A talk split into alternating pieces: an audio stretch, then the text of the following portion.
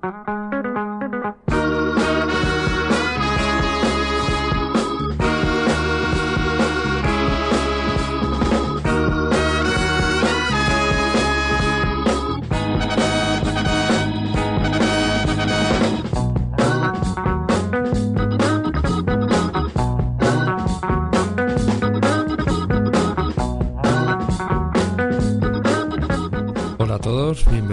podcast de Vigilante, un día más. El programa de hoy se titula Cruising.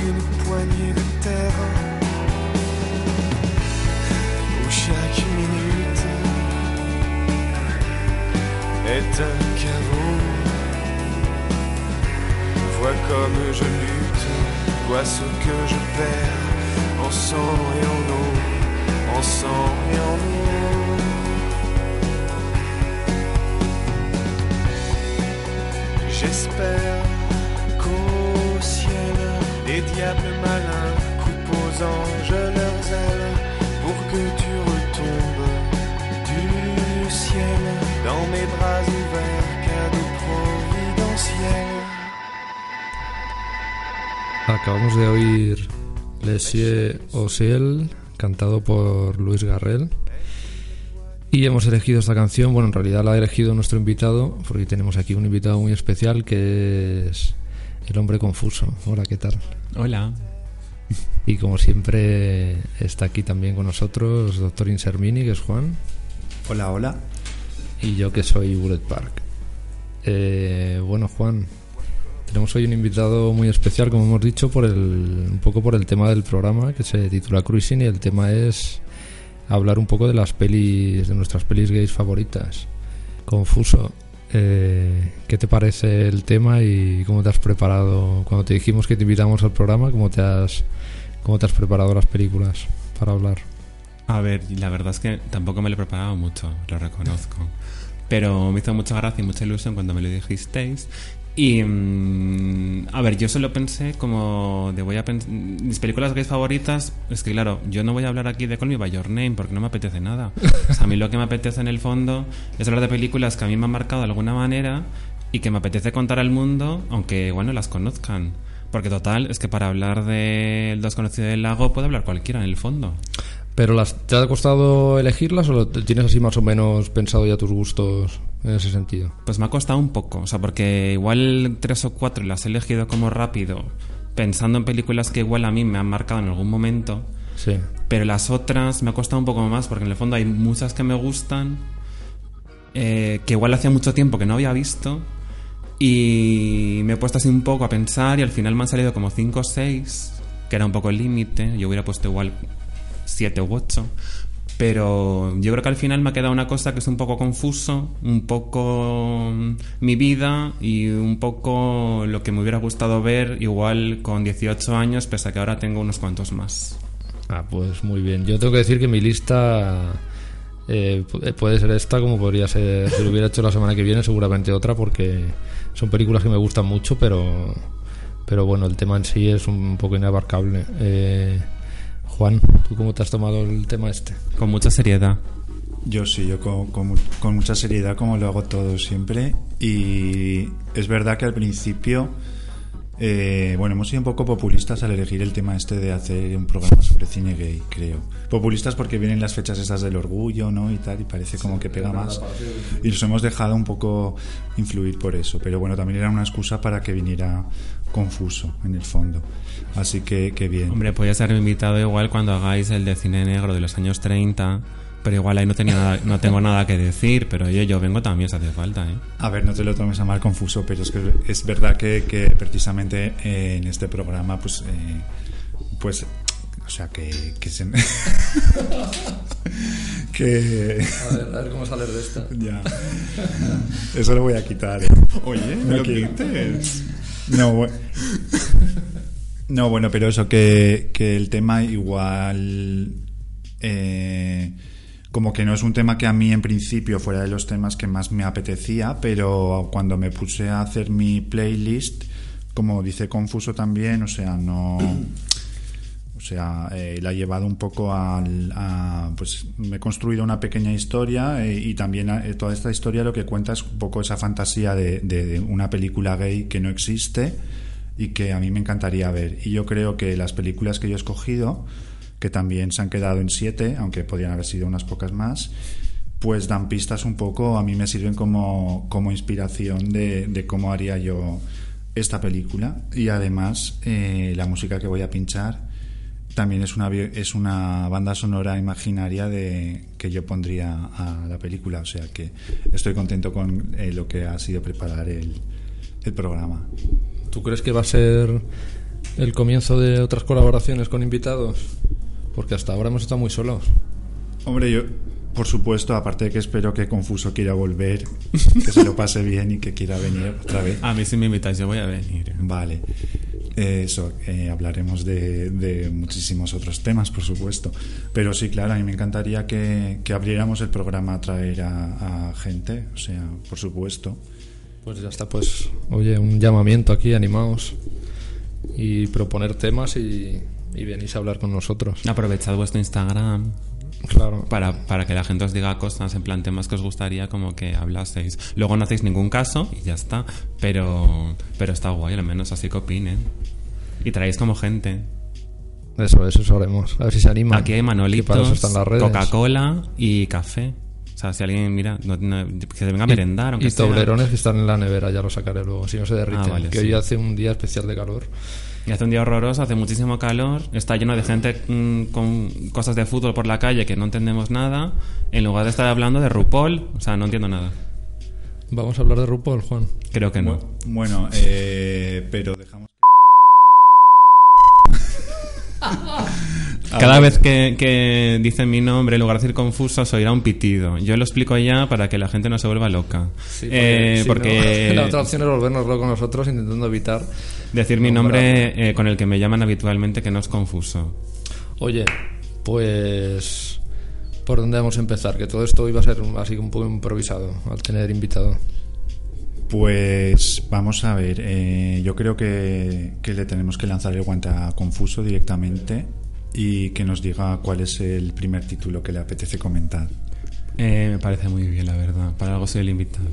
Em, cuando me puse a hacer la lista de las películas que quería comentar, la primera que me vino a la cabeza, desde luego, no es ni mi película favorita gay, ni una película que me interese en el fondo mucho que la gente vea, ni nada por el estilo, pero sí es una película em, que, que igual yo la vi en un momento en que estaba bien que lo hubiese visto y se me ha quedado como muy marcada. Es una película que se llama Crampak de Ses Guy del año, lo tengo aquí apuntado, tengo que mirarlo. Eh, del año 2000, aunque parece que sea hace muchísimo más. Yo te hubiera dicho el 90 y... Sí, yo también pensaba que era como 90 y pico, pero es el año 2000, en que yo, yo tenía 18 años. Em, así podéis calcular mi edad, que la digo todo el rato, todo- tampoco es un misterio. Eh, es una película un poco absurda, así como de verano, de descubrimiento sexual. cuenta así un poco, ¿no? Como hacéis de normalmente en el programa, así Sí, como cuenta, un poco, de la pienso que película. hay mucha gente que no tiene ni idea de que existe esta película. Vale, claro, porque son muy jóvenes igual. Em, pues bueno, es una película eh, en el que dos amigos adolescentes pasan el verano en casa de los padres de uno de los dos en, la, en un pueblo que podría ser Sitges, un pueblo como de la Costa Brava. Em, y los padres de- del amigo en cuestión se van de vacaciones. Entonces se quedan ellos dos solos. em, pasan como viviendo así un poco la vida de fiesta de pueblo y con un objetivo principal que es perder la virginidad. Con, con el que vamos, que este argumento podría ser de cualquier otra película. Sí. Em, lo único más divertido que puede tener es que eh, ellos dos duermen como juntos todo el rato. Uno está así un poco enamoriscado del otro. Entonces eh, hacen como un juego que ellos llaman crampa, que básicamente es hacerse una paja los dos a la vez. Pero claro, el que no está enamoriscado se harta un poco de este asunto porque no quiere hacerse pajas con su amigo, sino que quiere follar con las dos chicas del pueblo que conocen una fiesta. Pero claro, el amigo solo quiere hacerse pajas con el amigo porque está enamoriscado. Total, que al final la cosa se va liando, se va liando así un poco y ellos dos viven como una especie como de amor así entre platónico, eh, romántico, llegando incluso a follar entre los dos, pues a que parece que tampoco uno de los dos no tiene mucho interés, pero bueno, follan igual. Eh, tot- bueno, esto no es spoiler ni nada, pero esta película no va a ver nadie. No, da, da igual. Puedes decir spoilers. Sí. Eh, bueno, de, de otras no lo voy a decir, pero está en el fondo, vamos, ni que haya nadie, eh, hordas de gente en la calle esperando qué pasa con Crampa, como si fuese Juego de Sí, Tronos. bueno, de todas maneras, ¿no te parece que esto de los dos amigos así, que hay uno que es hetero y el otro no, y, y que acaban follando, en verdad esto le habrá pasado a un montón de gente? Hombre, a ver, yo estoy convencido que posiblemente a cualquier persona. O sea, dos amigos con 16 años que están ahí como que, que solo Y con quieren... menos, con- ¿eh? ¿Qué? Que con menos años también. Y con menos también, pero no sé qué edad tienen, esto tienen como 16, pongo yo. Eh, pues uno está así como que quiere saber qué es el sexo, el otro también, pero con el amigo, pues bueno, chica, ya que estás, pues te Oye, el que hace de gay es eh, Fernando Ramallo, ¿no? Sí, es Fernando Ramallo y el otro es eh, Jordi Vilches. Jordi que es un poco como la, la gracia de la película, porque es como... Que fue como el descubrimiento. Sí, claro, porque tiene forma de hablar muy graciosas, así como que parece que no está actuando, como que no sabe muy bien qué hace en la película. Y la verdad que si la ves un poco es por Jordi Vilches que lo hace muy bien. Porque Fernando Ramallo lo hace también bien, pero te da un poco igual. Sí. Y, el otro es muy muy gracioso. Y el que el, el otro es el, el Jordi Vilches es el que no es, no es gay, pero tampoco le molesta mucho. Y mientras tanto hay una cosa como así como rollo cultureta, pues un poco, voy a volver a nombrar Call Me By Your Name.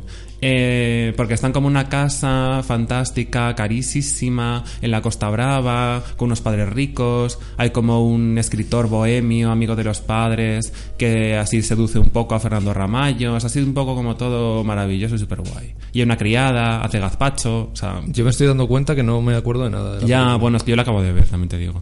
Eh, a mí se me había quedado básicamente, porque yo tenía 18 años, vas al cine, ves esta película, hay dos pajeándose en la pantalla y oye, pues te, se te queda.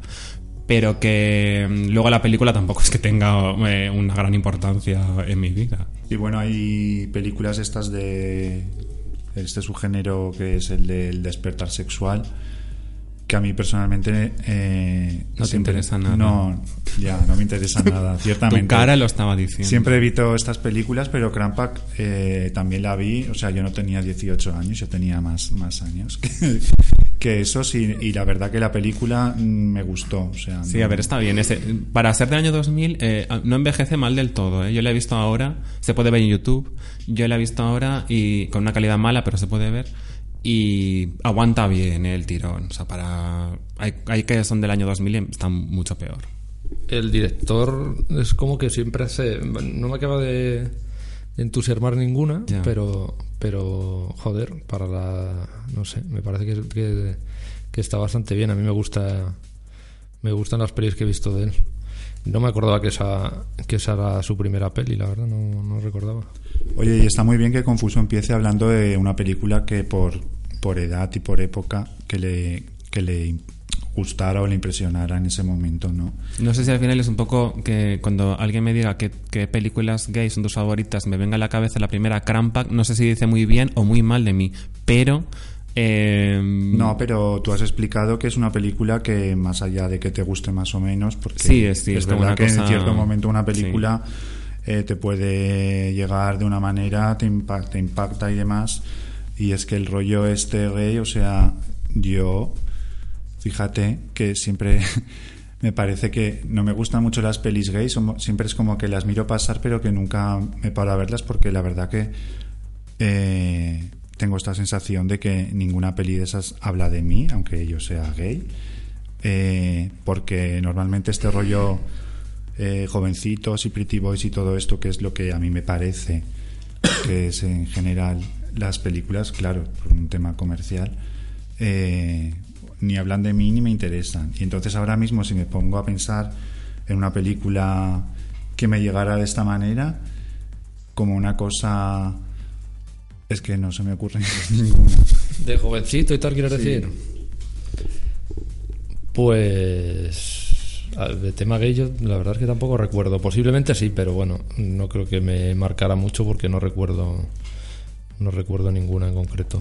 Vale, sí, eh, acabo de recordar un gran shock sexual que tuve por el tema, pero no es una película absolutamente homosexual, aunque el, este el tema de la masculinidad, eh, que es la de Deliverance, por la escena esta en la que los paletos Ah, eh, violan a, a Ned Beatty, que aparte de que a mí me encanta, me parece que era monísimo cuando, cuando era más joven, era el rollo así eh, americano, así un poco redneck también, pero, pero me parecía que era muy mono y también me, me- aparte de que la escena tiene una potencia tremenda, o sea, siempre me parecía curioso que en una película mainstream como esa, que en lugar de que los paletos eligiesen a Ned Beatty en lugar de elegir a Bart Reynolds, que era el beefcake total, de, de- o el John Boyd, que era el otro. Sobre todo Bart Reynolds. Y esto siempre me, me parecía, porque claro, yo en mi mente, o sea, yo también hubiera elegido a, a Ned Beatty. Entonces esto me, me encantaba y me perturbaba a unos niveles como que no, o sea, que, que aún me sigue flipando un poco. No sé, es como muy audaz por parte de, de los guionistas. O es que igual Bart Reynolds no quería rodar esa escena, no sé. No lo sé, pero joder, esa peli es muy buena, ¿eh? Y esa secuencia es muy, muy shocking. ¿Cómo se titulaba esa peli en español? Defensa. Defensa, verdad. Bueno, pues. eh, oye, ¿pinchamos una canción o Sí. qué te parece? Sí. Vale, pues ponemos. Yo, a ver, yo he hecho una. He hecho como una playlist con canciones. Quería elegir canciones que tuvieran un contenido gay y como no me salía ninguna así que me gustara especialmente, Oye, pues hay un montón, ¿eh? seguramente. Entonces lo que pensé es meter el punk este de los años 90. Bueno, este en concreto es de los 80, pero empezó ahí, son los un poco precursores de eso, del homocore y el queercore y todo esto que se llamó. Bueno, pues estos son Husker Du y, y la canción se llama. No se acuerda. Aquí va este Celebrated Summer de Husker Du.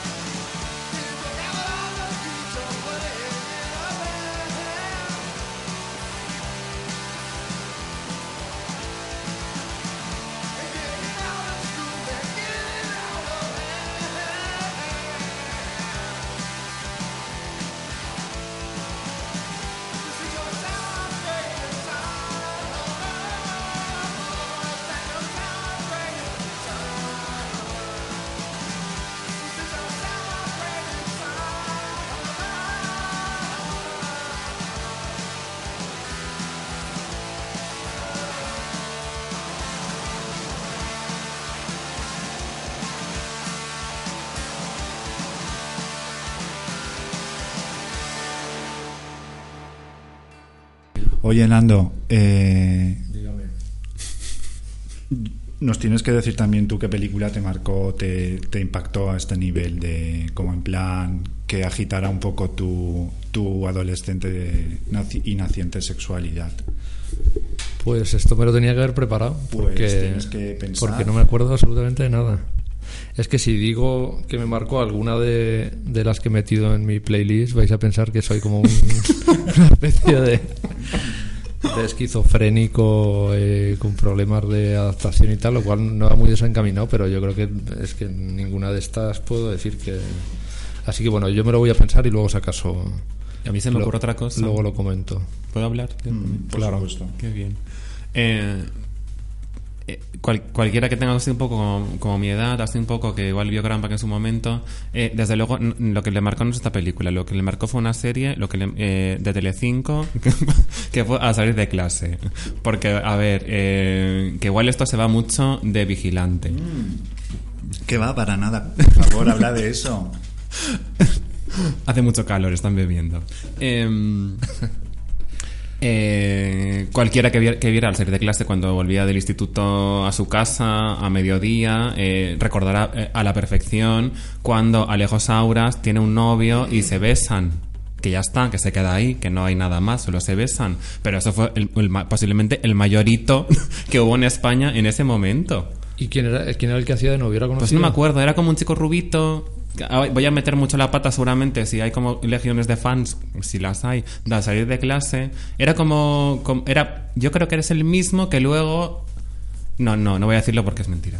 Eh, era como un chico rubito, eso no me acuerdo, tendría que mirarlo ahora en Google, pero vamos, que, que la cuestión que es que se quedaba ahí, es decir, que, que, el, que igual la, la gente más joven le parece como que, madre mía, pero claro, es que en ese momento lo máximo que podías ver era a lejos Auras dándole un beso a otro, ya está, un casto beso, ahí se quedó todo, eh, a mediodía eh, mientras comías en tu casa. Y eso fue como una cosa muy fuerte en España. Sí. Yo es que esa, esa serie, yo creo que, como soy un poco mayor que tú y tal, yo creo que esa serie la. Eh, ya cuando, cuando Claro, es que eso fue cuando como el más personaje adelante. de Alejo y tal, yo creo que ya no lo veía. Claro, es que, es que Me llegó la como- Mm. historia y tal, pero no, no, no la seguía yo entonces. Eso fue como más adelante, no era como al principio de Lucía Jiménez y todo eso. yo creo que en la segunda o así ya me, me descolgué. Pero este personaje luego ya no era gay, ¿no? Era como tuvo una porque luego recuerdo que había una actriz que también hacía de Sí, la- Laura pero- Manzanedo. ¿Laura Manzanedo se llama esa actriz? Eh, no Eh, recuerdo, no sé. Yo creo que se llamaba así. Si no se llama así, pues no se llamaba así, vamos, pero que podría ser. pelirroja, ¿no? Que era como que al principio. No, la- no estaba enamorada de, de la pelirroja. Ah. Pero luego ya no era, y luego ya se le pasaba, o sea, que luego ya tenía sus novios y tal, y, y no volvía a salir muy, mucho el tema. Que yo recuerdo, que luego igual la serie continuó más tiempo y yo igual la dejé de ver. Pero vamos, que yo lo que recuerdo, que es lo que a mí me, me marcó más, fue como lo del, lo del beso este que, que paralizó España. Yo recuerdo ahora pensando un, un documental de aquellos años que se puso muy de moda, que era el, el Celluloid Closet, ¿te acuerdas? Sí. El celuloide oculto. Mm. Que recuerdo que eso sí que fue como muy impactante porque, porque te abría bastante la pues la forma de ver pelis, ya no solo las pelis explícitamente gays y tal, como se iba abriendo, digamos, el cine comercial a todos esos temas, sino como en, en el cine clásico se, se habían tratado esos temas de forma muy velada y tal por la censura. Sí que recuerdo ver ese documental y, y marcarme bastante eh, todo eso, sobre todo pues eso, en el cine de Hitchcock, en el cine clásico pues de romanos, de tal, todo eso. Es un poco más típico, pero bueno. Bueno, pero es que en el- en- también es que nos conformamos un poco con auténticas migajas en el fondo, que es que era como cos- comparado con ahora, me refiero, y tampoco hace tanto tiempo, hombre, sí, casi 20 años, pero tampoco hace tanto, pero que, era como una cosa muy como de buscar dobles sentidos como si fuesen los años 50, o sea, es que, que había pasado muchísimo tiempo y seguíamos un poco como en esas.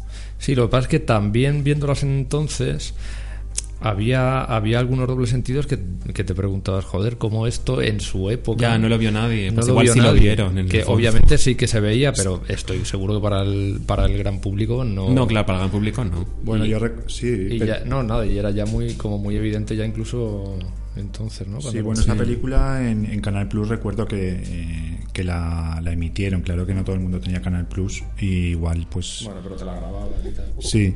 Que por cierto, el, el documental en realidad es una. o sea, una adaptación de un libro, aunque sea un documental, de un libro que se llama igual de Cerulo y Closet y se- el autor es Vito Russo. Justo lo tengo apuntado en mi chuleta porque... porque Iba- ¿Ibas a hablar en tu playlist? no, no iba a hablar de la película, pero sí que eh, por lo que se dice en este libro sobre una de las películas que voy a comentar, sí. Es que yo creo que ese documental es, mm, fue muy precursor de... Pues luego se han escrito muchos libros, muchos ensayos. Sí, pero en ese momento marcó un montón. momento- sí, también, yo lo recuerdo también, como Sí. que cuando, cuando lo vi pensé, claro, como yo no me había dado cuenta de estas cosas. Claro, y luego había cosas que todos habíamos oído, el eh, no sé qué, todo esto, pero Mm. había otras muchas que no. Y, y luego había otras, otra serie de pelis que, que por edad y tal, pues la mayoría no habíamos visto Mm. y que pues nos molestábamos en, en grabarlas o lo que sea para verlas, ¿no? Por el tema y tal.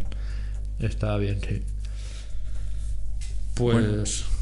Juan. Sí, bueno, pues me, me- me- si queréis hablo de, de la primera que tengo en mi lista, eh, que es Ábrete de orejas, de Stephen Frears, que es una película que... Bueno, Stephen Frears en los años 80, además 80-90, tuvo una época buenísima, tiene un montón de películas, eh, o sea, como de cine negro, de muchos géneros, también hizo Las Amistades Peligrosas. Y esta de Ábrete de Orejas creo que es una película que con el tiempo eh, quizá ha quedado un poco como pasa con tantas películas, o sea, un poco en la sombra. Y me apetecía hablar de ella porque aparte de que sea una peli en la que se cuenta una historia de, de una relación entre Joe Wharton, que era el, el dramaturgo eh, británico, y su pareja, que era mm, bueno, un poco artista también, pero vamos, que es una película que más allá de que sea de contenido gay, es una película estupenda y me apetece eh, comentarla un poco solo para también que si hay alguien que no la conoce, pues que, que la busque. Eh, la película es del año 87, es británica. eh, aparece, los protagonistas son Alfred Molina, que ahora es bastante conocido, y Gary Oldman, que interpreta a Joe Wharton. Y también aparece una estupenda Vanessa Redgrave, que hace que, de la editora de, de Joe.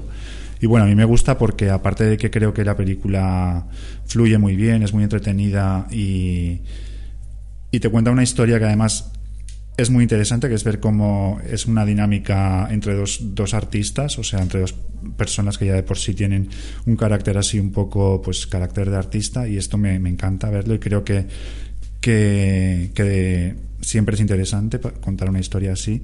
Y bueno, eh, pues me parece que, que describe también cómo era la época de, de ese Londres de los años 60, porque bueno, Joe Wharton eh, vivió, murió en el año 67 con 34 años. Bueno, y no sé si decir un spoiler eh, confuso, tú la has visto, ¿no? Sí, yo la he visto. Me he puesto. Me he hecho. Cuando vienes aquí te mandan deberes. Eso, la gente que venga de invitada tiene que saberlo. Eh, pero son deberes muy agradables, así que no pasa nada. Em, sí, yo la, la he visto. Me pasa con esta película que en el fondo voy a hacer una obviedad muy absurda, que es que no, no entiendo, no, no entiendo por qué se llama así. La, se titula así la película. Que igual tiene una explicación que yo no he adivinado. Pero. eh, a ver, yo creo que. ¿De qué año es la película? Del 87. Eh, si del 87 ahora no lo han visto, yo creo que se puede hacer un spoiler. O sea, que no Sí, pasa nada, porque total es una historia. O sea, que, que es. eh, cualquiera que googlee ahora mismo los nombres le va a salir lo que pasa. O sea, que tampoco pasa nada, yo lo diría. El gran spoiler es que Kenneth, el, el, El novio. el novio eh, acabó eh, matando a martillazos a Joe Wharton en la cama. Sí. Porque el que había triunfado, pese a que el culto y el dramaturgo en, principio era el otro, finalmente el, que, el que llama la atención y consigue tener un éxito importante, de hecho sus dos obras de teatro no solo recibieron premios en el circuito eh, de teatro londinense, sino que luego se hicieron películas eh, a partir de, de esas obras, que son Loot y que es Dinero y Entertaining Mr. Sloan, que la película la he visto, bueno, y está muy bien también. Y, y sí, ese es el, el- el gran spoiler. Pero bueno, me gusta también cómo describe un poco el. Esto, como el. Porque el Joe Wharton ese estaba bastante loco, sus diarios eh, se han quedado también como la otra obra suya. Sí, a ver, él estaba como. eh, obsesionado con follar, básicamente. Sí. O sea, llega... es- la parte que está muy bien es como, como él va... Claro, en ese momento, en el fondo, no- mm, ellos viven juntos y a la casera tampoco parece que le sorprende mucho porque está todo el rato como, ah, tu amigo, tu amigo, pero le da un poco igual, pero claro, no se supone que son compañeros de piso y estudiantes, o sea que tampoco... Entonces, claro, el, el Joe Wharton frecuenta mucho los baños públicos eh, el otro se siente fatal porque en el fondo mm, él también le gustaría ir pero no va, pero quisiera que Joe Wharton no fuese y se quedase en casa, pero este paso total de él. Entonces claro, te, te enseña un poco así como el ambiente que podía ser, el ambiente gay de, de Londres, con la policía persiguiendo, los baños quitando las luces del techo para que nadie los pille. Y a la vez te muestra mucho como la relación de ellos dos a nivel sentimental donde luchan con grandes frustraciones uno con el otro porque uno quiere triunfar, el otro se siente también un poco mal porque, porque el otro no ha triunfado y al, final, claro, acaban una especie de ambos dos de, trastorno en el que solo puede acabar así. O sea, que también entra mucho como la, como en la línea de películas de personajes gays que acaban fatal. Sí. Que eso también suele ser un es que clásico. Es, tradición, sí. Es como un clásico de personajes gays que acaban fatal, en la cárcel, muertos o en un manicomio. Pero a mí me gusta mucho una escena que es eh, eh, Joe Wharton está haciendo como una especie como de guion o obra de teatro sobre los Beatles. Es como un guion, ¿no? Creo, más o Mm. Sí, menos. un guion para una película de los Beatles. Entonces de repente le llama Paul McCartney. Que va, que va a su casa. Que ellos viven en un camastro, ahí como Sí. una cosa muy cutre. Pero se supone que han triunfado, pero no habrán ganado mucha pasta, porque vamos, viven con una especie de casa así como cutrona. Perdón. Y va como Paul McCartney. Entonces eh, Kenneth, que es el novio, está súper emocionado porque va a conocer a Paul McCartney. Se pone la peluca porque... eh, como un peluquín, porque se, como se queda calvo muy joven y tiene mucho complejo, eh, Joe Wharton le compra un peluquín, pese a que el otro tampoco se lo ha pedido, pero bueno. Y nada, se pone el peluquín, se viste, todo súper feliz. Entonces llega el chofer de Paul McCartney y le dice a que, que, nada, que Paul le espera en el coche, que vaya Joe Wharton solo y que se dan una vuelta con el coche con Paul McCartney. Que Paul McCartney no sale en la película. ¿eh? Y claro, el otro se queda fatal ya, porque claro, él quería conocer a Paul McCartney y solo se queda como viendo como el coche cómo se va con el con su novio triunfador y exitoso en el coche saludándole. Y a partir de ahí ya yo creo que la cosa ya es cuando ya ¿Cómo no a matarle? Es que al final- A ver, es que es, es terrible. Esto es como la canción esta, creo que es de Morrissey, la de Es odioso cuando los amigos triunfan. Claro, como- es que, a ver, Es horroroso. Él era el cuando- listo, o sea- Cuando tú eres el listo y el que el otro siempre dice nunca voy a alcanzarte porque el otro lo ha leído todo, o sea, es ingenioso, tal, y, y sin embargo el que acaba triunfando es Joe Wharton porque realmente es un tío que tiene una visión de la vida muy, muy, o sea, no solo por- a nivel de provocación y demás, sino que es muy, muy, muy gracioso, o sea, que va más así a lo loco, pero es muy de verdad. Sí, y pero también hay que gusta. tener que al final es como el guapo. Pese a que, a ver, Sí, Gary Oldman sale cierto. jovencísimo y yo de hecho es que ni le reconocía todo el rato. Es como, pero es Gary Oldman de verdad. Eh, es como el guapo, eh, el que está delgado, el que viste así como moderno. Y claro, el otro pobre es que la, la incluso Vanessa Redgrave y, y todos los que están alrededor de Joe Wharton es como, ay, es que pobrecito el amigo, que feo es, el jodido. O sea, entonces, claro, es como, claro, es que el que no triunfa al dejan, final. sí, todo el que triunfa es el como el que es el guapo y el que tiene como don de gentes, porque luego sus obras, yo no sé si serán buenas o no, yo no tengo ni idea porque no las he visto, que posiblemente lo sean, pero claro que al final te deja mucho como de claro, es que el otro pobre está calvo, es feo, claro, por mucho que escriba también, se queda al final como de, de ama de casa, eh, preparándole las zapatillas para que Joe Wharton cuando vuelva del, del- de hacer cruising en los baños tenga alguien en casa que, le haga la comida, entonces al final... Eh, a- yo simpatía por Joe Wharton no me queda, también te digo, que cuando lo matan es como, bueno, chica, pues lo ha matado. O sea, Oye, yo creo que esto de los spoilers ya no hay que preguntar directamente, hay que hacer es- spoilear todo el rato. Hombre, a Si ver, no, yo imagínate, todo esto no lo habríamos perdido. que- bueno, que Yo es también que es soy, que- soy muy puritano con los spoilers. tal cual. Hombre, yo entiendo que, a ver, Si es de este año quizá, ya- Claro, pero o sea, oye, ya... Es como decir, yo qué sé, yo entiendo que que no vas a contar, mm, yo qué sé, la final de RuPaul que fue hace, fue hace dos días, pero mm, no vas a contar una película del año 87. Claro. No, tiempo, incluso- tiempo tenido. Incluso una de ahora. A mí es que lo de los spoilers no me importa. Si me, si me apetece la peli, de repente no ya, me- también, yo creo que se da mucho. a veces te llama más ir a verla, ¿no? Yo creo que será demasiado importante al final contar como de qué van las películas o no van contando que está Wikipedia. Sí, es cierto. Hay que hacer spoilers. Sí, bueno, y aquí en esta película también hay una escena que queda como de las más recordadas, que es cuando eh, a Joe Wharton le entregan el premio a la mejor obra de- del año, que él justo al terminar el, el- o sea, el acto, él se va y donde se va es a unos lavabos públicos.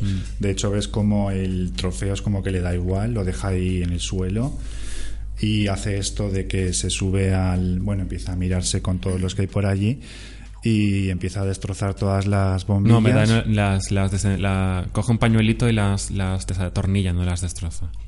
Bueno en mi cabeza las destroza. Bueno el tema es que esta escena está muy bien y ha quedado como muy impactante y recuerdo incluso eh, antes de haber yo visto la película recuerdo haber leído en alguna entrevista de Vic Cronenberg hablar de esta escena porque es verdad que, que tiene como esto de que él aún siendo heterosexual dice que le fascinaba mucho Claro. estos rituales que él veía en, la en los o sea de es que la parte del cruising de los baños no, no solo está película, sino que hay muchas. Hay un ritual muy, muy evidente, como una, un cortejo. Sí, hay, hay como eh, incluso un no lenguaje como un lenguaje como que que todos saben y que y que esto a alguien que no o sea que no ha visto que no ha participado nunca en esos rituales le fascina y Cronenberg lo decía que esta escena desde que que le impactó muchísimo por ver cómo y es verdad está muy bien muy bien toda la escena así como eso como se organizan entre ellos y, y cómo Sí, este lo que, dirige como todo. que llega allí, mira uno, mira otro, pero solo con la mirada ya sabe cuál va a acercarse, cuál no, como luego se quitan las luces, que tampoco hace falta, luego llega la policía, o sea, es como, como que es, la verdad que está muy bien. ¿Y tú sabes por qué se llama así la película? A ver, eh, a veces he buscado el significado. Es, que es una expresión lo típico, una expresión Sí, intraducible. Sé que prick es un término que, que sirve para mencionar a la, la polla y, Ah. y que luego lo de... No sé, es que no, seguramente lo que diga no será lo cierto, pero, Ya, vamos, pero que que- es eso, es, que- es un- una expresión intraducible de métete la polla por el oído, pero sabes Ya, lo que sí. dice, no sé. Ya, pero que se llamarte Abra- ábrete de orejas, es como, ¿eh? O sea, Claro, yo es que desde... Qué bobada, ¿no? O sea, Ya, claro. Ya, pero que, que yo qué sé, es como... O sea, vi esta semana, la semana pasada, Greta, la de Isabel Huppert, Sí. que en España se llama La Viuda. Sí. Es que, ¿por qué no se puede llamar Greta? Es que tampoco la acabo de entender. ¿La Viuda? La viuda es muy. Yo es creo que... que- pensaron que se estrenaba La Llorona y que Ah, vale. entonces había que ponerle la viuda, porque si tú pones Greta, la gente piensa que es una película sueca y no va a verla o algo Ya, sí. O que es una Está La niña comedia. esa de los cojones también, que se llama Greta. La Ah. del cambio climático, ¿sabes quién te digo? Ah, vale, sí, vale. Pues Ah. igual por eso. Vale, vale. Igual se pensaba que iba a ser un documental. Mira, si es por eso, ya lo ver, compro. ¿quién- O sea, a ver, a me parece ¿quién va a bien. Pero por, que... por cierto que le han puesto a parir la viuda, ¿eh? según estoy viendo, y no solo la crítica, sino la gente. Y en ver... A mí me gustó. Sí, es... A ver, es un poco. Mira, de esta no voy a hacer spoilers, ¿ves? Porque total es que está en el cine. Eh, es una. Es como. Podría ser un telefilm de Antena 3 del domingo por la tarde, por el argumento, pero con Isabel Huppert, que es como. Pues con Isabel Huppert, a donde vaya yo voy, es que me da igual. Y la verdad que es muy entretenida, me parece una, me parece una maravilla.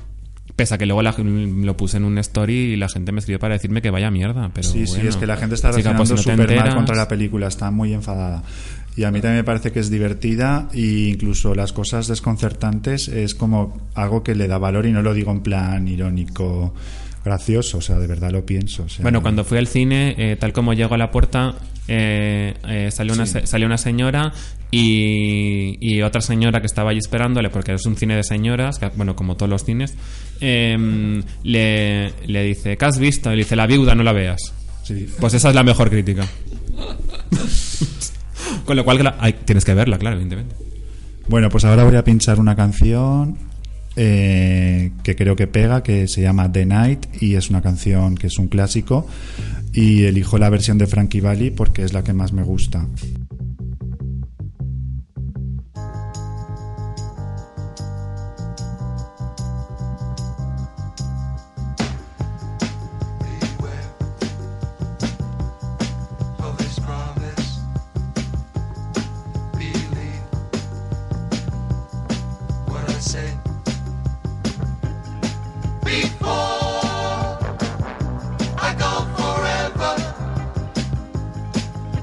sure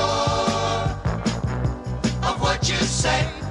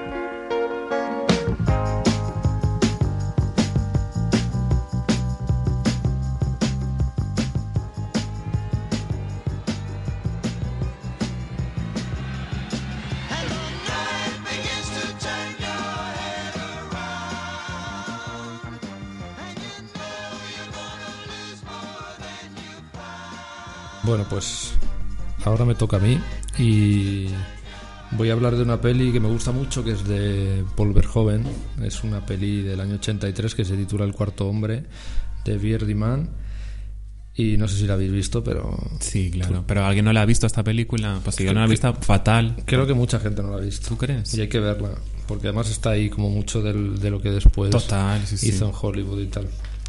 Y bueno, la historia de un escritor alcohólico que es invitado a dar una conferencia en un pueblo, eh, un pueblo así costero y tal, es, es holandesa la peli, es la etapa holandesa todavía. Creo que es la última que hizo, que hizo allí, sí.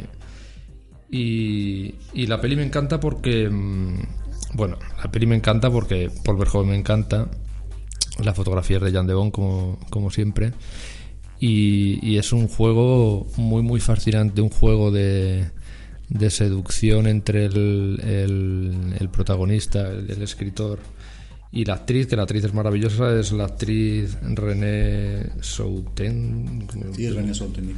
Soutendick, ¿verdad?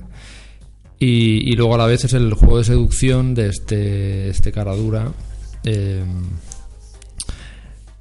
eh, se encapricha de un, de un chaval que ve, bueno, un chaval, un, joven que ve en la estación y luego resulta que es el novio de la, de la mujer esta que se encuentra en la conferencia. El caso es que es un juego, al principio parece que él es el, como el que domina la situación y para nada el que domina, la que domina la situación es ella y es todo, eh, pues eso, un- una maravilla de película. A mí me gusta mucho, especialmente toda esta cosa que hace Verhoeven de de contar eh, este personaje todas sus obsesiones, cómo, cómo tiene fantasías con su propia muerte, eh, fantasías homoeróticas con todo el, toda la iconografía esta cristiana y hay una secuencia genial que es el, el chaval de que se encapricha crucificado, él va a la iglesia y se lo encuentra crucificado en calzoncillos, le baja los calzoncillos allí debajo de hasta que se acaba la fantasía cuando una viejecilla se ve que le mira desde el fondo de la iglesia y, y ya es como que despierta y tal. Y él- la verdad es que el personaje de él es muy gracioso porque, como digo, es un, es un ser absolutamente, no, no diría desquiciado, pero como que le, domina todo el rato todas estas todas estas eh, obsesiones que, no, que supongo que vienen de un sentimiento de culpa, así como muy, muy judío-cristiano eso, ¿no? Y, bueno, y luego la peli visualmente es, es, es maravillosa porque tiene todos esos trucos que utiliza Verhoeven, tiene mucho montaje también, pues como esta especie de puzzles donde las piezas no encajan hasta el final, flashbacks, eh, bueno, no sé, si conocéis un poco Verhoeven ya os imagináis. Yo supongo que después de hacer esta peli eh, ya Hollywood se lo, se lo rifaba, ¿no? Como para, para irse allí porque... Sí. porque La siguiente que hizo ya fue. La siguiente que rodó fue. La de los Señores del Acero, que ya fue una coproducción, aunque se rodó en España, pero ya era como su poner un pie en, en Estados Unidos. Sí. A mí me recuerda mucho a Polanski esta película. Sí, sí, recuerda el principio, que a mí me encanta cuando él se levanta fatal, esto que te levantas como con un pulso para, como para robar panderetas, porque es que de verdad que es así, o sea, fatal, como con las angustias ya que solo te quiere suicidar y baja, y está su pareja, que es un hombre, o algo así, o un hombre eh, no sé, joven. Tocando el chelo o algo así, Ah, vale, y él tiene la fantasía de que se acerca y lo estrangula con unas medias o algo Sí. así. Sí, hace además un- no acierta, no acierta a afeitarse, lo intenta varias veces y de los temblores del, del alcohol y tal no, no puede Sí. ser, está hecho polvo. La verdad es que empieza, el, el comienzo es muy divertido. Eh, y bueno, pues la peli la he vuelto a ver para... Yo la he visto ya como tres veces y yo creo que, que esta vez es la que más me ha gustado. Y eso que, es, que ya las anteriores me, me pareció una peli jo, muy sorprendente, ¿no? Muy, muy buena. Bueno, yo esta película la he visto, bueno, de, me la sé de memoria, vaya, que, que sí, incluso eh, hablando de instinto básico, a veces hablo también de, del cuarto hombre porque Ya. Claro. ella es como una mujer Mm. también muy manipuladora e incluso bueno la bisexualidad está presente en las dos películas y es, es curioso como instinto básico siendo una- un guion original de otro autor que es Joe Esteras eh, que se parezca tanto eh, el cuarto hombre a porque también hay como triángulos así muy ambiguos y aquí hay unas tijeras como arma... eh, Sí, sí, hay una, hay una amputación, vamos, directamente. sí, sí, sí. Que esto a ver joven le gusta mucho para descolocar a- al público. Pod- Podías haber también incluido un poco, a- o pues, si alguien no la ha visto, la de Spetters, ¿te acuerdas del Yo es rollo que esa no la he visto, estoy deseando verla. Hombre, eh, pues Nando, pues Spetters de verdad, o sea, me enfado como el próximo programa no la hayas visto. Pues esa la vamos a dejar para cuando hagamos un, un programa dedicado a los delincuentes juveniles, yo creo. Pues mira lo que te digo, vas a flipar. Sí, sí, ya me han hablado de esa, de esa peli. Y, y sí, estoy deseando verla. Em, pues ponemos una canción, ¿no? Yo creo. Eh, yo es que. eh, como- Acaba de sonar el pitido, Eh, creo. Yo pondré una luego que yo solo he pensado dos porque ya no me daba para más la cabeza. Bueno, pues entonces pongo yo una canción.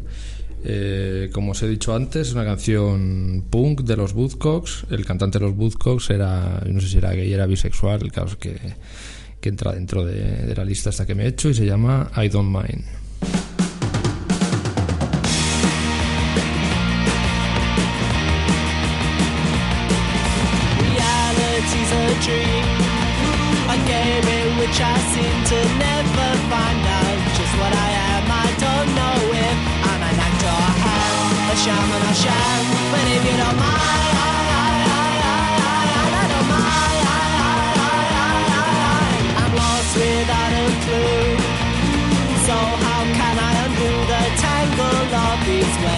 Webs? I don't know if I should be believing this empty perceiving. But if you don't mind,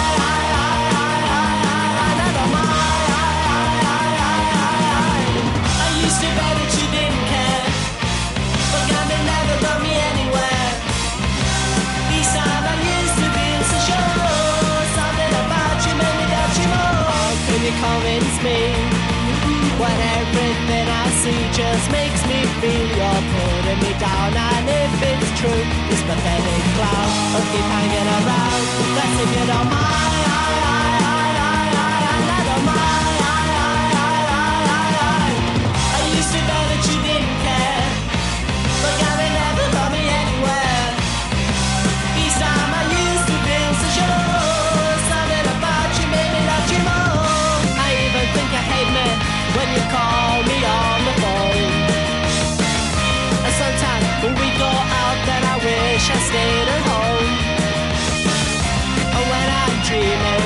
just lying in my bed I think you've got it in for me Is it all in my head? Is it in my head? You convince me? When everything I see just makes me feel you're pulling me down And if it's true, this pathetic clown will keep hanging around That's if you don't mind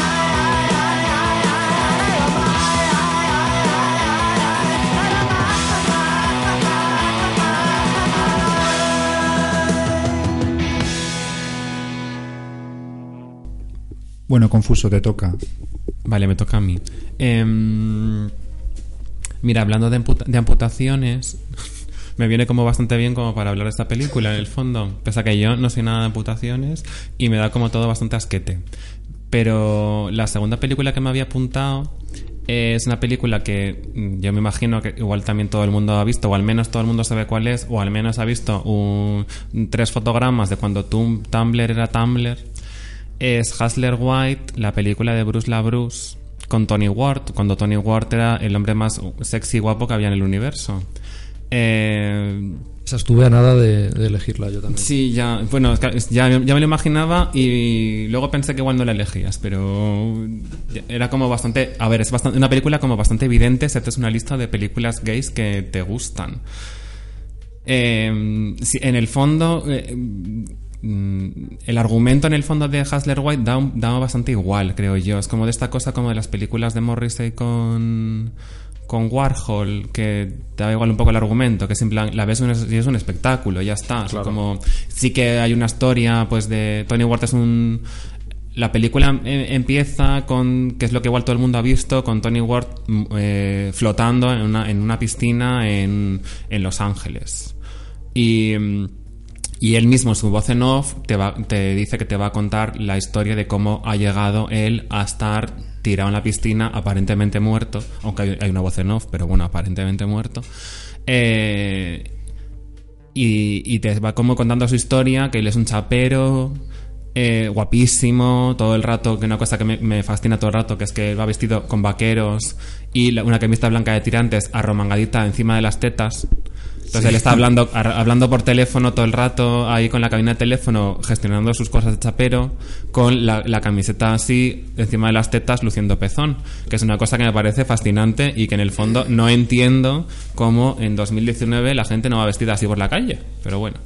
Eh, pues Tony Ward es un chapero eh, que está haciendo sus negocios y tal, y de repente llega como una especie de escritor teórico, algo así, que quiere investigar eh, como la escena gay, eh, underground y el chaperismo para escribir sus obras y tal, que es el propio Bru- Bruce Labrus que pasa en un coche así haciéndose muy el digno y, y riñendo mucho a su chofer porque él el, el personaje se apellida Anger de de se apellida de apellido evidentemente y todo el rato hay como una broma recurrente que es como ah pero eres pariente de Kenneth y no no que de repente ve a Bruce, a Tony Ward con las tetas al aire hablando por teléfono y evidentemente pues claro se encapricha de él y lo va persiguiendo, así como durante toda la película, como cogiéndole la camiseta sudada y oliéndola, tal, y es como muy gracioso. El asunto cuando viene es como Tony, Tony Ward empieza la película. La primera escena de la segunda escena de la película, después de la bañera, es él haciéndose una paja mientras folla con una especie de heavy. Que claro, esto es posiblemente lo que me imagino que todo el mundo ha acabado viendo en algún momento, aunque no supiese incluso que es de una película ni que se llama Hustler White, pero que a ver, Tony Ward haciéndose una paja, todo el mundo la busca en algún momento en Google. Eh, cuando acaba de follar con el heavy, le roba las llaves, sale corriendo, le roba el coche y entonces eh, atropella a uno que pasaba por allí y le amputa un pie, de ahí lo de la amputación de antes. Eh, luego el argumento es así de, abs- de absurdo, es como pues es una suce- sucesión de escenas de, de sexo con bien de fetichismo, eh, de todo tipo que la gente se puede imaginar, llegando a la, la escena que todo el mundo recuerda o que todo el mundo está en esa película, que es la que tiene como protagonista al de la amputación. Y, a- y ahí sí que ya me voy a callar que la gente lo busque luego en eh, XTube, Xvideos o donde sea.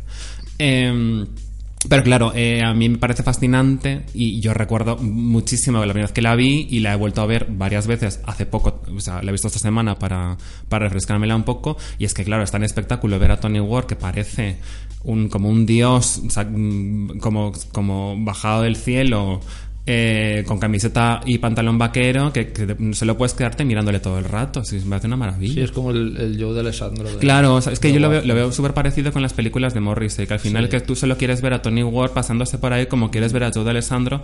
De hecho, hay una, hay una, hay una escena evidentemente inspirada en eso, que es eh, Tony Ward desnudo en la bañera con un niño desnudo también, Hmm. que son como, no sé cuál de todas es, Trash, Flesh, mm, no sé cuáles de todas de las de Morrissey, pero que vamos, que, que es evidentemente es como una, como una suma de...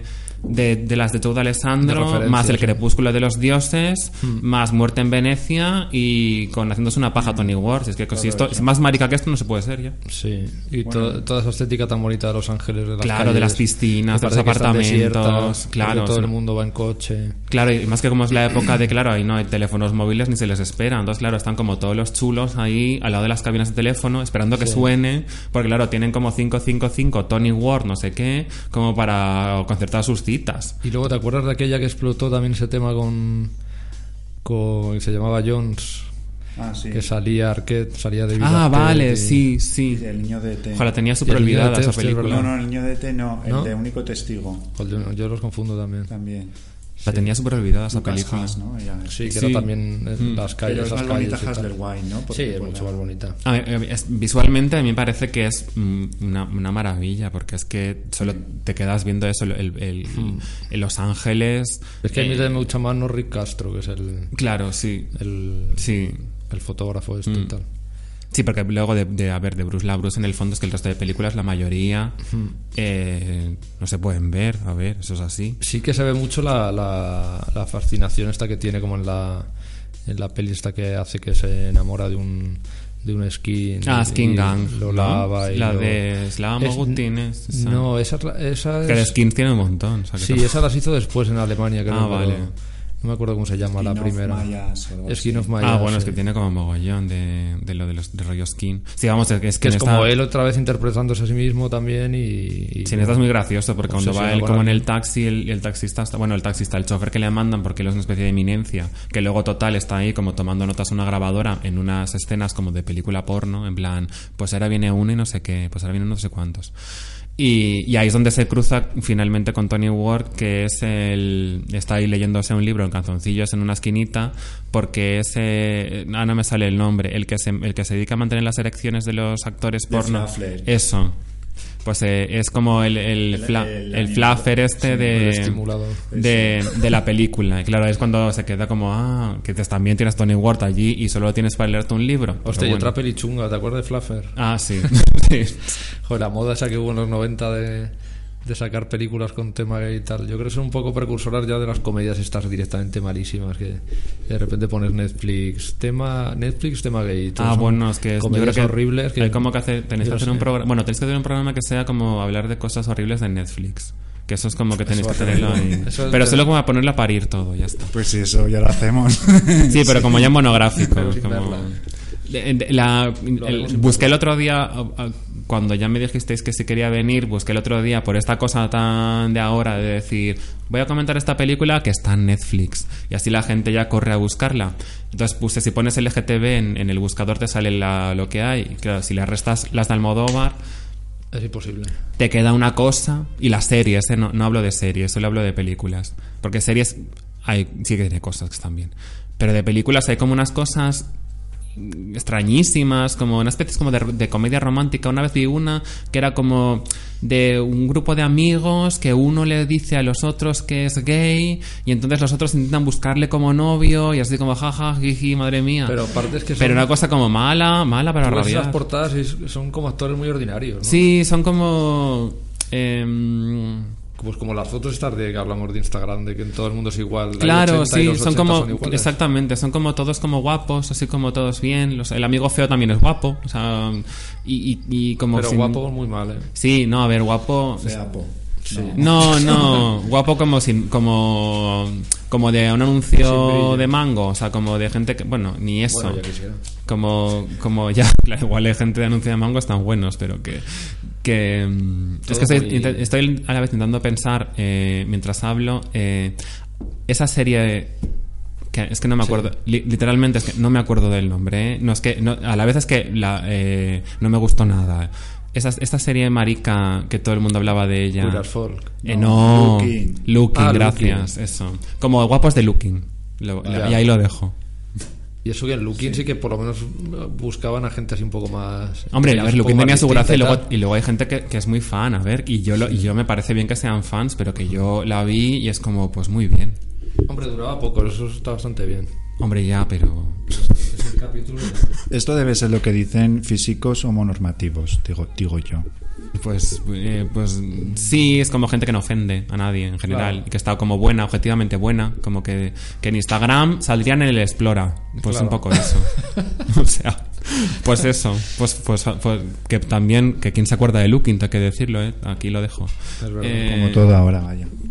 Ya, bueno, pero que, que hay cosas que igual quedan un poco más, pero que la gente estaba muy loca con esto y luego no. Que mm, están aquí preguntándose que quién pincha la canción. Yo la pincharía, pero es que en el fondo me, me viene con una película que quiero comentar luego, así que yo paso no, el turno. no, yo lo tengo además eh, confuso. Te voy a dedicar la canción. Ay, qué bien, gracias.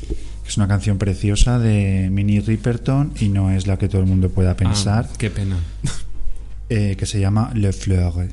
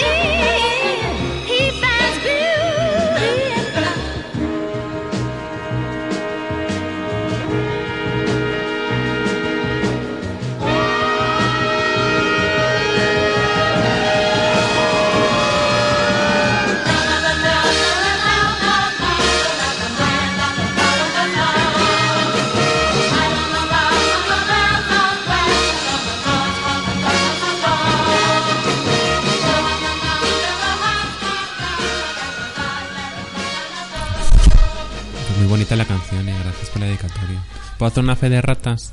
Así que he buscado en Google. Claro, claro. Que hemos dicho antes que Crampa, que era la primera película de Sesga y no es la segunda. Ah, Ya está. vale. Puedes continuar. Sí, bueno, ahora la, eh, tomo la palabra porque me toca a mí. y bueno, es, es una película que, que yo creo que va a ser la única película de lesbianas que vamos a comentar. Creo, creo. Porque Nando, otra pregunta que me apetecía, pensando en el programa, era, Nando, ¿cuáles son tus películas de lesbianas favoritas? Mi película de lesbianas favoritas es. em, no, es mentira, no. no No, solo quería hacer la pregunta, ya sabía que bueno. Peralazos ardientes. Vale. Ah, a mí esta también me gusta mucho. Hmm. ¿Y la vida de él nos gusta? Pues a mí me gustó, me da miedo volverla a ver porque igual ahora no, me, no sé, tengo la cosa de que igual no me gusta ahora tanto. Yo no la conozco. Vamos a. Voy a comentar The Killing of Sister George. El asesinato de la hermana George, que según he visto esta película está en filming, así que para que por si alguna vez decís, oye, pues esto siempre hablan de películas que no están en Netflix ni en ningún sitio. Bueno, pues esta está en filming. Es una película del año 68, dirigida por Robert Aldrich, que es un director muy interesante que si mira su filmografía, o sea, es curioso porque tiene películas muy orientadas hacia el público más, digamos, machirulo, con muchas películas de guerra. eh, 12 el patíbulo es suya, por ejemplo, y, y luego también tiene. Es un director muy. Lo que se dice, un director más mercenario que igual hacía mucho cine comercial, pero en otras pues se le notaba un poco más su, su mano, ¿no? Que este, este director además aparece en la serie esta de Feud, porque es el director de que fue de Baby Jane. Y bueno, es un tío que a mí me cae muy simpático y yo es verdad que esta película eh, nunca la había visto y por el título uno puede pensar que está en la onda de que fue de Baby Jane, pero vamos, que no, no tiene...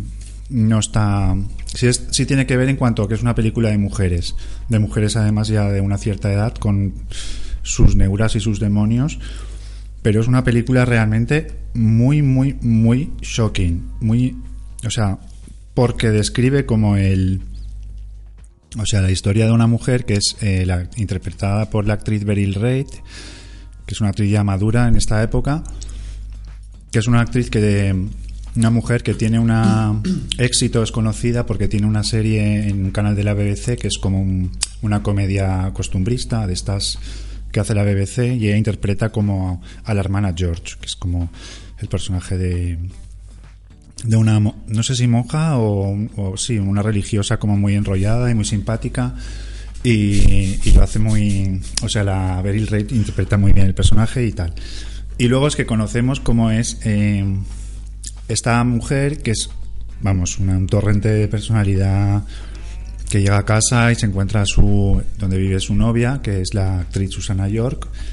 Y es como sigue siendo muy moderno viendo la película, o sea, en serio es una película del año 68 y describe como tan bien, o sea, tan, ¿sabes? Como sin ningún problema la relación entre ellas, no sé. Pero además sin problematizar para nada el, lesbianismo, o sea, esto es una cosa que me encanta como me encanta en todas las pelis gays, que me gustan o me interesan más. Y describe esta relación y bueno, eh, no quiero contar tampoco mucho más, porque es que es difícil explicarla como, porque como el encanto que tiene la película, que mucho de él viene de la actriz Beryl Reid, que es una actriz de verdad estupenda, debería ser mucho más conocida, una actriz británica, que vamos, que está, mm, pero vamos, a la altura y más de, de las actrices más, más increíbles que, que podéis imaginar. Y está muy bien porque describe también pues esa época como hacía la de Joe Wharton que comentábamos antes, de la época de Londres de, de los años 60. Estas dos, o sea, la, la protagonista, la hermana George y su novia, eh, se van a una fiesta de disfraces que hay en un bar de lesbianas y entonces llegan allí y ves como pues el, lugar que es como un bar de, de lesbianas real de, Londres donde hay un grupete así pop de chicas tocando y no sé, es guay también ver como todo ese ambiente. Y bueno, la película es que a mí de verdad que la he visto hace poco y bueno, me parece, vamos, de las mejores películas que veré este año seguro. Así que Está en tu top de las películas del año. Cuando te pregunten lo mejor de 2019 dirás eh, si, La este, hermana si este año hago el, el top, te aseguro que va a estar. A ver, pero el top es un clásico, no tienes que hacerlo sí o sí. Mm. Pues sí, por supuesto, esta va a estar. Espero que la próxima vez que os vea que ya la hayáis visto, si no me voy a enfadar. Está en film, has dicho, ¿no? Oye, la clasificaron X. Sí. Ah, sí, pero po- tiene... La hermana George tiene así... A ver, pensad que. Pero por la temática. Claro, pensad que eh, realmente el, el tema el tema gay, o sea, en- en- la película está ambientada en, Inglaterra y bueno, en muchos países eh, prácticamente hasta que no terminaron los años 60 no se despenalizó, o sea, las relaciones homosexuales. Entonces, claro, una película con este con esta temática y además, como digo, no la problema- problematiza para nada.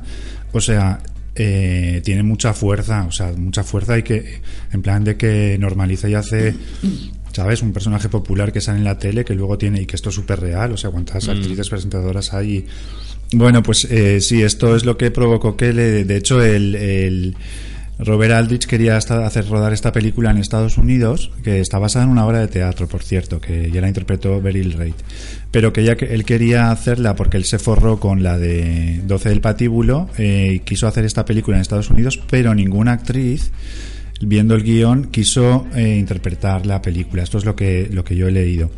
Por eso finalmente, eh, como fueron actrices británicas las que lo hicieron y se ambientó en Inglaterra. Y de hecho hay una anécdota curiosa que es como el compositor habitual suyo de, de Aldrich, que se llama Frank de Vol.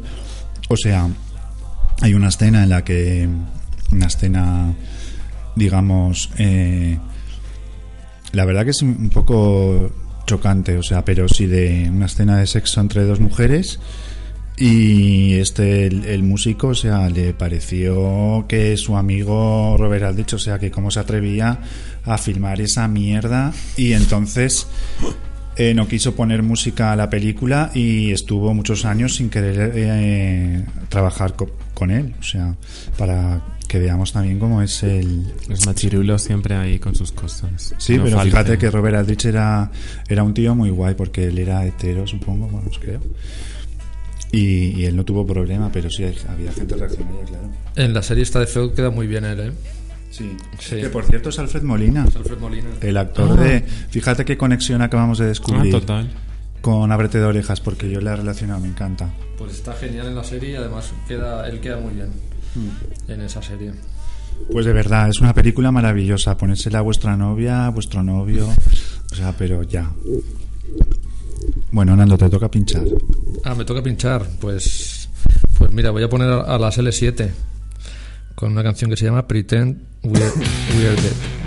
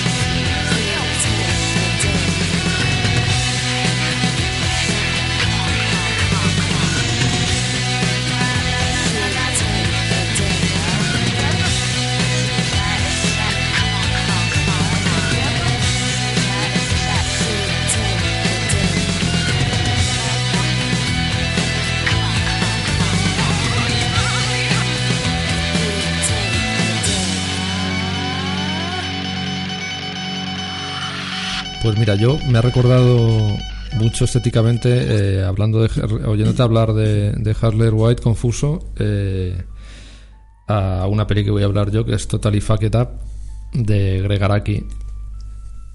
¿Por qué pones ese? ¿por qué Porque me viene muy bien, porque yo he pensado también otra de Araki, que es la que me venía ahora en la lista, entonces Ah, me viene mira, como para genial. cogerte el guante como con las amputaciones. Qué bien, mira, estamos, estamos liando ahí todo.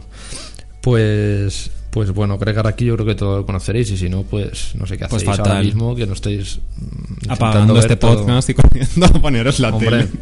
es que Greg Araki es todo un referente y Total Up es para mí es una peli mm, Quizás mi peli favorita de él.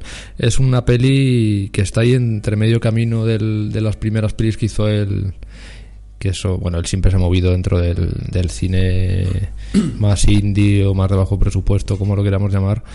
Pero luego es verdad que, que ya como que coge un discurso y, un, y sobre todo una estética que, que es totalmente característica. Y toda Lifa Kedab está ahí entre medias de las dos etapas.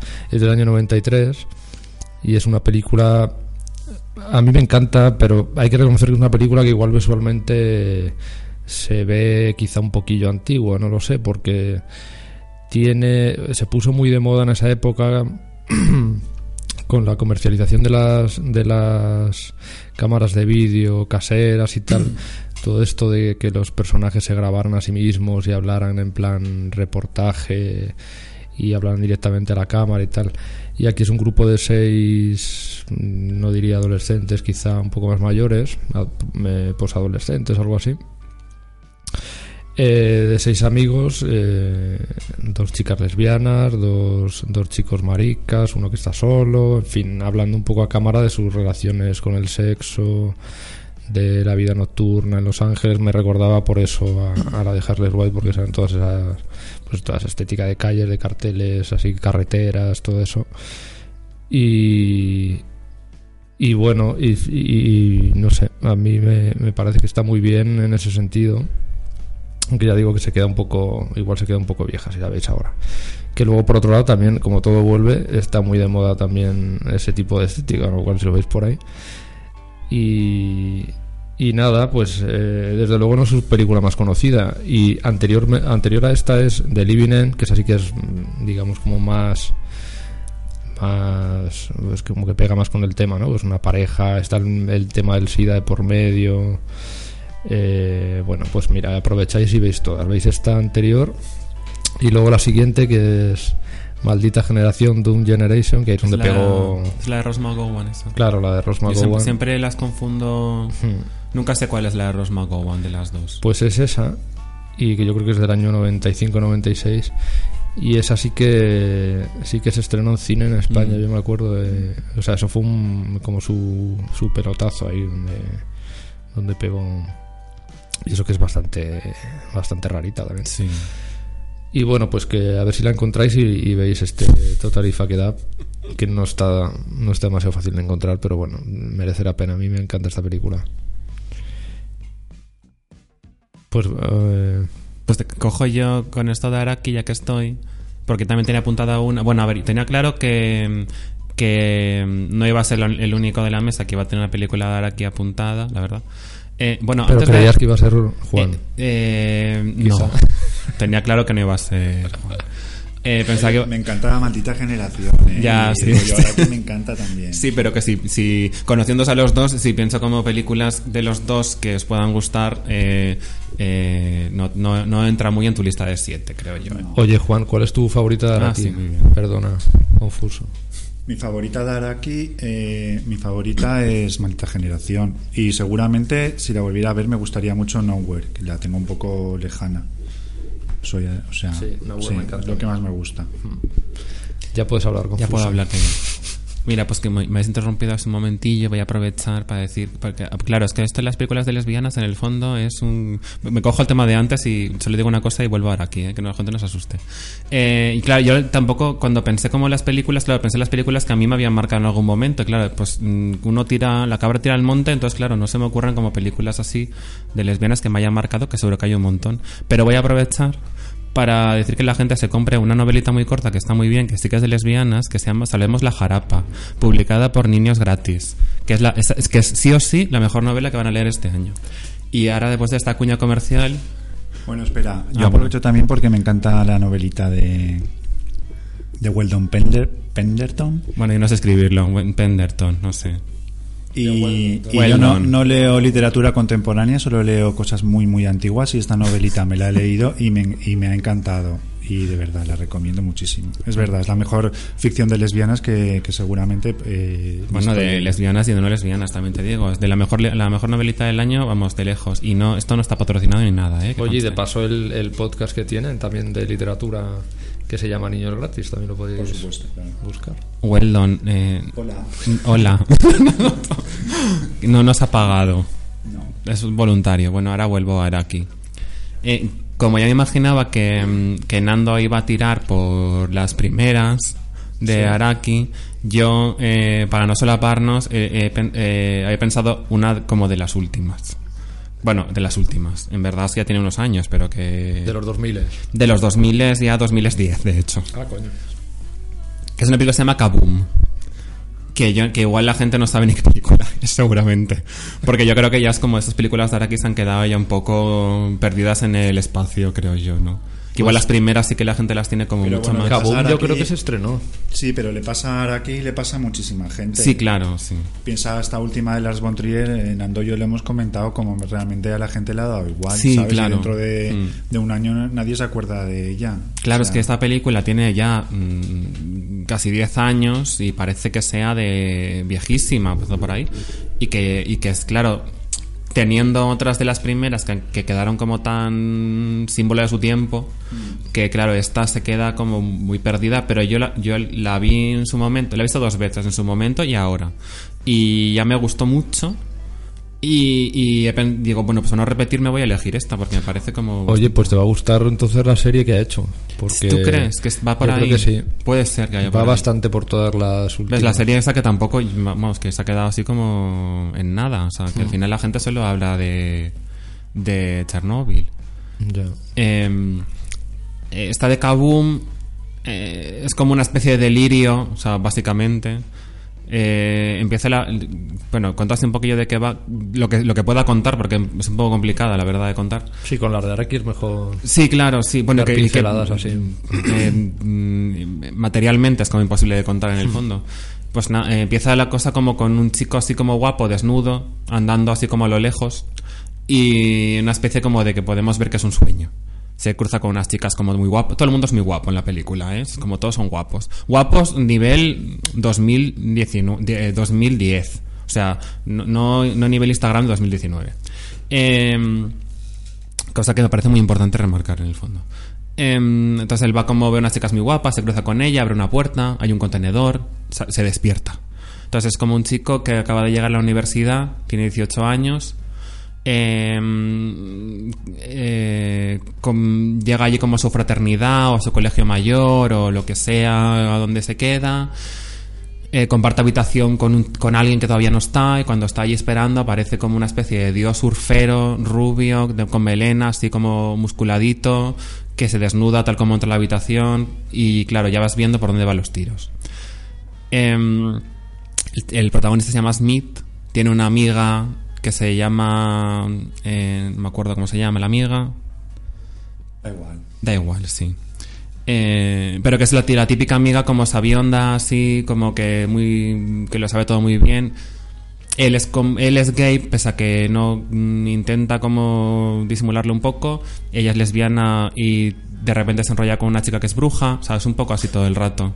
Eh, de repente hay una secta, de repente secuestran a gente, de repente hay magia, de, de repente... ¿En esta sale un alien o no? No, eh, no, no sale. La- salen como los malos que son como señores con caretas de, de animales, en plan de cerdo, de mm, cabra.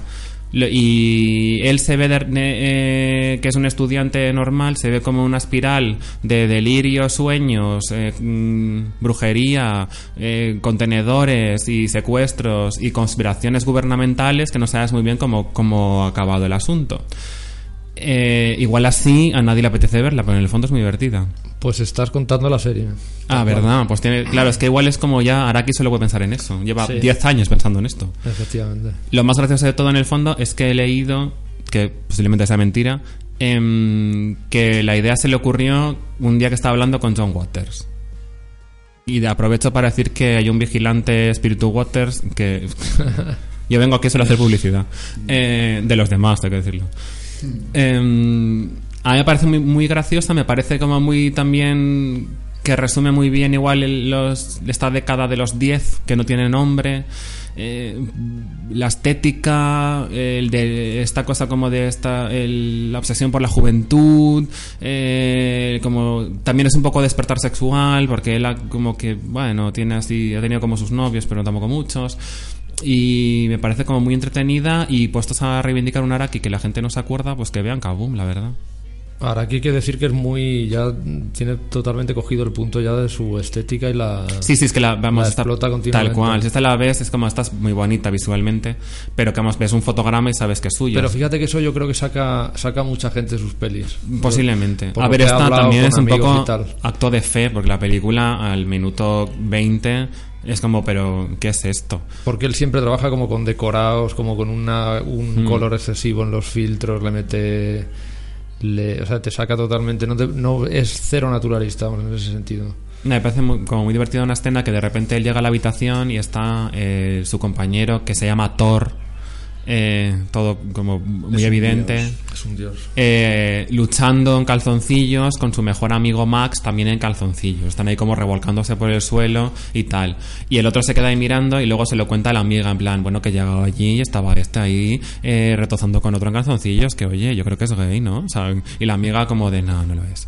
Eh, es como muy, muy, como, como es todo tan evidente, o sea, él se va a la playa, hay un señor ahí nudista, acaban follando en un segundo en la caravana. Bien, y- pero mientras tanto van secuestrando gente, o sea, es como una cosa muy loca y a veces muy divertida. Oye, y es curioso que aquí, hablando de Araki no, y, no y de tema gay, y no hable- hablemos nadie de Mysterious Skin, que realmente es una película Ya, muy bien. yo es que en el fondo como pensaba que igual era demasiado evidente me he ido por otra. o sea, Sí, sin embargo, esta ahora me apetece bastante porque hace mucho que no la veo, pero además esta estéticamente no era como tan exagerada, creo, era como más... más ¿Cuál? la de Mysterious Skin. Ah, no. Esa es como. Sí. A mí me parece muy buena, ¿eh? Sí, a mí también me gusta mucho. Pero sí, ahí Ray se ve que quería hacer un ejercicio ahí como en plan, con esta peli voy a, voy a Mm. llegar a un público más... Mm. Y sí, es más clásica en ese sentido. Pero bueno, siendo Araki también. Sí, es a mí muy me gusta. reconocible. ¿eh? Tengo que ver la serie, me la voy a apuntar. Sí, ¿Cómo se llama? La serie se llama Now Apocalipse. Como el capítulo anterior que teníamos, pues... y también habla de Dolor y Gloria la serie. No, no, hay dolor y gloria. Vamos No, digo porque este el, el programa, cap- ¿no? el capítulo anterior hablabais de Dolor y Yo tengo Gloria. pendiente verla, a ver si la veo y, y- Sí, y cuando, la veas, continuamos. cuando la veas eh, haces tu review. Claro. Eh, bueno, eh, ¿a quién le toca? Ah, Yo creo que a ti, ¿no? Sí, me toca a mí. Bueno, pues voy a hablar de una película que es icono y desde luego no, no, descubro nada, pero de hecho dudaba si incluirla en la playlist porque pues, eh, no quieres poner cosas muy manidas. Pero sí me viene muy bien que es la película Querel, la última película que hizo Fassbinder, porque bueno, la he vuelto a ver ahora para, para ver a ver si me quería o no quería ponerla. Y bueno, aparte de que siempre la disfruto un montón, eh, crea una- toda una fantasía a partir de la obra de Genet, con toda esta estética alucinante de, suya, de además que está rodada en Cinemascope, que Fassbinder no solía rodar así. Tiene una fotografía muy guay, todo el diseño de producción es una pasada. Pero esta vez viéndola, o sea, me apeteció incluirla al final porque justamente eh, la presencia de la mujer es una película donde todos recordamos a los marineros y bien que sabemos que Jean Moreau es la mujer que regenta el puticlub este donde se encuentran todos. Pero sí me, me gustó mucho eh, como el, es im- importantísimo, casi lo más importante de la película incluso, por encima de tanto músculo untado de aceite y de tanto paquete y todo esto, o sea, el, el personaje de Jean Moreau, que se llama Lisian, que es la madame del esto, que está eh, enrollada o tiene- con el hermano de Querel, que es el actor Brad Davis, ¿no? Querel. Pues ella está con el hermano, que es supuestamente heterosexual. La película cuenta como un- esa rivalidad con ecos incestuosos que hay entre Querel y el hermano. Y Lisian tiene como un rol así un poco de fondo, ¿no? De porque es una película de maricones que, que no. La mujer importa poco. Y ella finalmente ve como también su marido, que es Nono, que es este actor así mulato de color musculoso, que está buenísimo, o sea, a mí me encanta Nono, que es el que juega los dados con los clientes y, y tira los dados y según lo que sale, pues, eh, bueno, pues o se va con una prostituta o no, no se lo puede follar.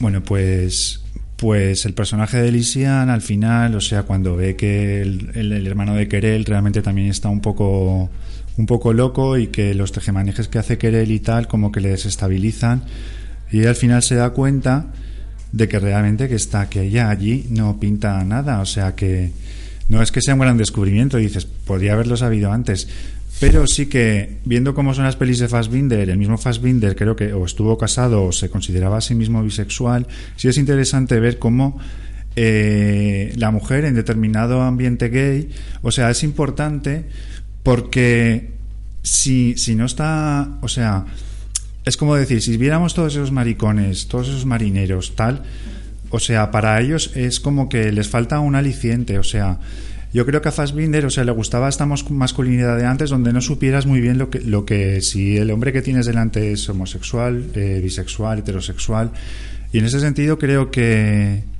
que el personaje de Lisian, eh, a ver, me viene bien porque es que luego hay otras películas que, de las que hablaré que también eh, se hace un uso similar de la mujer, o sea, son mascu- masculinidades que están como ahí en ese límite y que dan como sentido al final a la misma homosexualidad. Es como si dices, para el mundo gay, o sea, eh, realmente, si no, imagínate que no hubiera hombres heterosexuales. Es que al final sería aburridísimo, ¿sabes? Tiene que haber, es como el dulce le da sentido al salado o, cosas así. Yo para mí esto lo tengo clarísimo y es una cosa que no, no había pensado antes viendo, viendo Querell. No sé si estáis de acuerdo, creéis que me estoy rayando mucho. A, eh, a ver, yo, yo sí que creo que sí que sí que entiendo por dónde quieres ir. Sí. Eh, a ver, en el fondo, si la mayoría de hombres eh, heterosexuales no existieran, tampoco sería, pasaría nada, también te digo, eh, porque son personas muy aburridas. A ver, la por- mayoría. Sí, por supuesto. Pero quitando eh, esta absurdez, eh, eh, yo Querel hace mucho que no la he visto, la verdad, y en el fondo mm, mi, mi cabeza muy selectiva solo, solo recuerda a, a Querel en sí, eh, luciendo torso por toda la película, que es un poco como mm, un espectáculo viviente también. Sí. Eh, sí que recuerdo a Zamoro, pero así como de lejos, la verdad.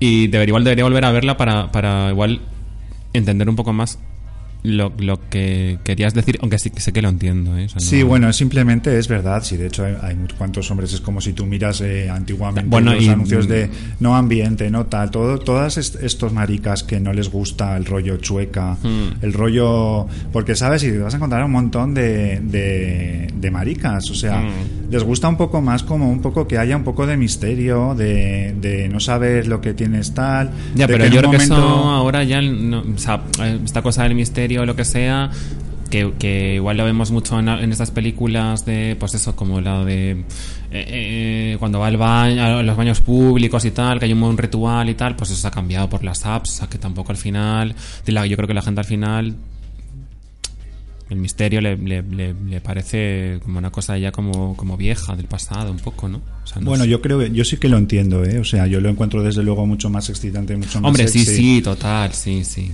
tal y no sé, el no saber, es que la, la verdad que al final lo veo como uf, que, no sé, me parece un poco aburrido el, el tema. O sea, a mí, de hecho, las películas que he escogido siempre están ahí en ese Sí, en el límite. En el límite de esto del machirulo que le falta un hervor para volverse marica, que es lo que a mí me, me gusta y me Sí. divierte y quiero ver. Y cuando haga esta película que, que tengo en la cabeza, seguramente irá por ahí. Será un rudo marinero. Pues sí, bueno, pero entonces elijo Querel más que nada por ella, por, por Lisian, porque es como el Bueno, y símbolo porque, de... a ver, en el fondo es un gran clásico maricón de la Saya también. Por supuesto, por supuesto. Que está bien como, como cogerlo por, por, por, a- por esa parte, pero que vamos, que, que vamos, que, que, que ahora mismo pones una foto eh, en Instagram y, y la, y la gente se vuelve loca a likes, ¿eh? o sea, que es una cosa como muy de, de ahora mismo, o sea, que, Bueno, que no ha yo envejecido nada. Ya, ya, puede ser, puede ser. Nando, tú estás muy callado, no tienes nada que decir. Yo es que no la, no la he visto. Muy bien. No la he visto. Bueno, pues mira, yo creo que ahora me viene bien poner una canción que se llama Sophisticated Sissy, que, que estaría en esta banda sonora de mi película nunca filmada. De que- momento. y que la incluiría en una escena en la que el protagonista se ha enamorado de un hombre que está como con una masculinidad súper rígida que no que no le deja que no acaba de fluir. Y entonces eh, como está ambientada en los años 60 lo lleva a una discoteca donde está muy de moda un baile que se llama The Sissy que es un baile real que en los años 60 empezó en Nueva Orleans y que lo inventaron los negros maricas y que consistía en moverse así como espasmódicamente exagerando la pluma, o sea, moviendo mucho los brazos, el culo y tal. Entonces, en mi película, pues los dos eh, protagonistas van a esta discoteca y están bailando la canción de. el- están bailando de Sissy. Y esta canción es de Rufus Thomas y se llama Sophisticated Sissy.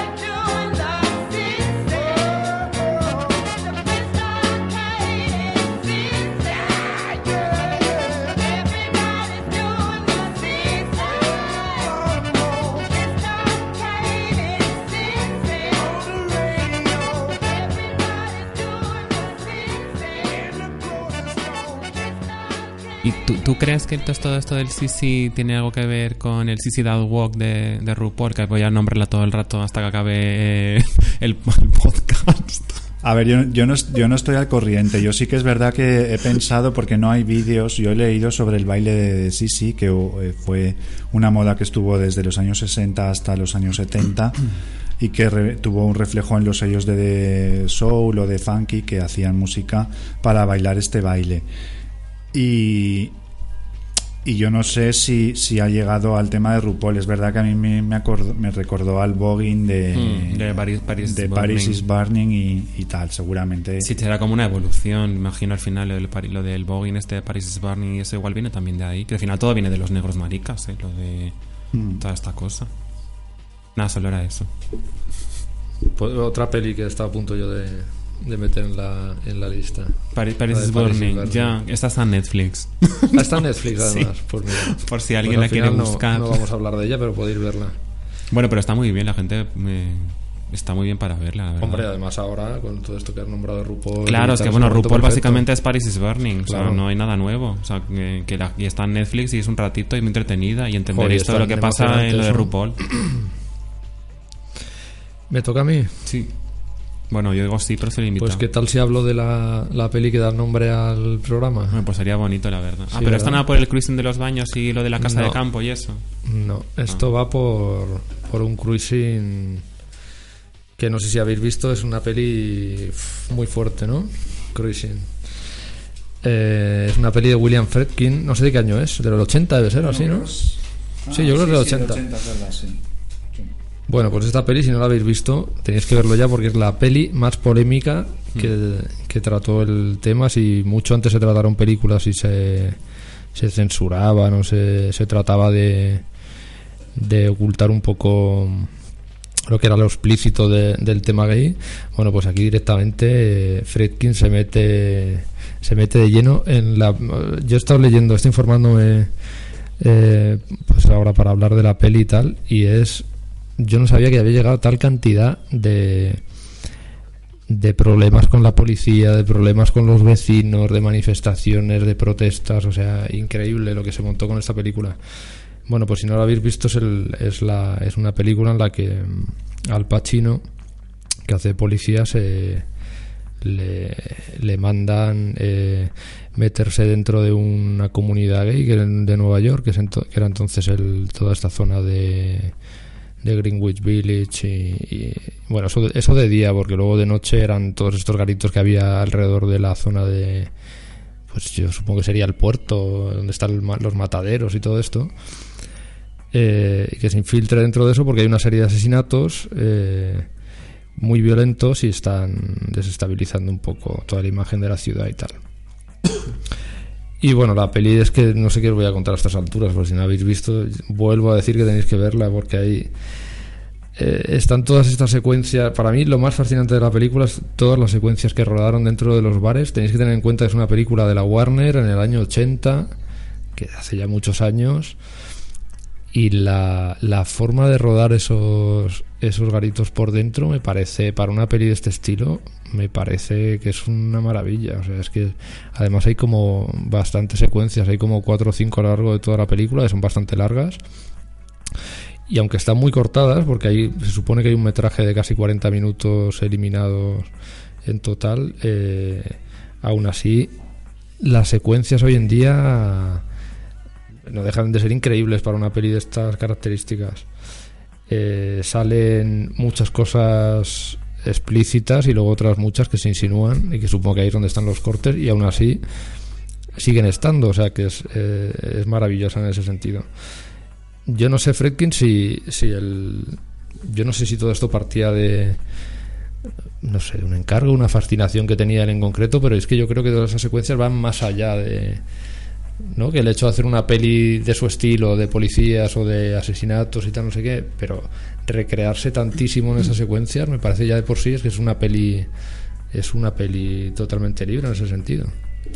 Bueno, realmente la película, y en esto voy a hacer como del empollón que se lo sabe todo, pero leyendo entrevistas con, hay un libro que recoge entrevistas con Brian De Palma y hablan de cruising porque es un proyecto que en un prim- primer momento eh, estuvo y, y muy seriamente, o sea, en manos de De Palma. Y él cuenta que para hacer el research de, para la peli, eh, llegó a ir con su amigo Steven Spielberg, se iban juntos a saunas maricas para ver cómo, cómo era de allí el ambiente. O sea, tú imagínate a Brian De Palma y a Spielberg eh, con su toallita sentados en... Pero aquí es que en realidad no salen saunas. Bueno, Yo creo que en ningún aquel momento. es verdad que, que De el Palma... proyecto de Palma, sí. Sí, que, que De Palma, la, la- según yo leí, la estaba convirtiendo en vestida para matar realmente. Ah, claro. Que de hecho él luego hizo vestida Claro. para matar, pero que hubiera sido muy diferente, sí, seguramente. Podría haberla hecho Spielberg también. Claro. Spielberg, Spielberg ni de coña, pero fíjate que Con sí una que le- familia cristiana sí luego en la decía- sauna.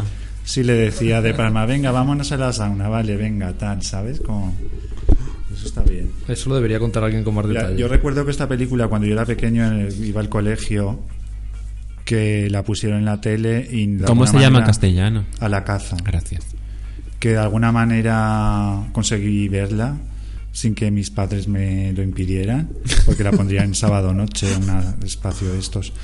Y es verdad que este tema de, de cómo muestra el mundo marica eh, con toda esta este folclore y estas cosas de los pañuelos que llevan colgados, eso es lo que más me impactó, como sabes. Si llevo el pañuelo colgando del bolsillo de aquí, si es verde, no sé qué, ¿no? Esto no era así. Sí, yo creo que aparte de la, la polémica, la lógica, todo este revuelo que se montó, pues porque en el fondo estamos hablando de un asesino que mata homosexuales, que en los que veían que se rodaba esa película y que se metían incluso en esos sitios a rodar, sentían como una especie de violación en plan, oye, os estáis metiendo un gran estudio en estos sitios, dejarnos en paz, vais a hacer una mierda seguramente sensacionalista que no va a mostrar para nada lo que es esto y encima vamos a tener que tragárnosla. Y, y yo creo que aparte de eso, yo creo que también les debía joder un poco el, el tema este de, de, oye, que no, no contéis todos nuestros Ya, trucos desveléis los para... secretos. Claro, porque al fondo es un poco la,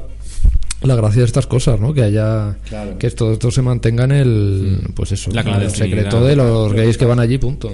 Lo que pasa con el cine mainstream realmente, y a mí me pasó porque yo entonces era muy pequeño y muy crédulo y lo que me contaba una peli mainstream me lo creía, es que yo pensaba que todos los homosexuales eran así y hacían eso. Entonces a mí es que eso es una cosa que me, aparte de que te la muestran como tan sórdida, ¿sabes? Que, que realmente como peli gay realmente me parece un poco mal ejemplo.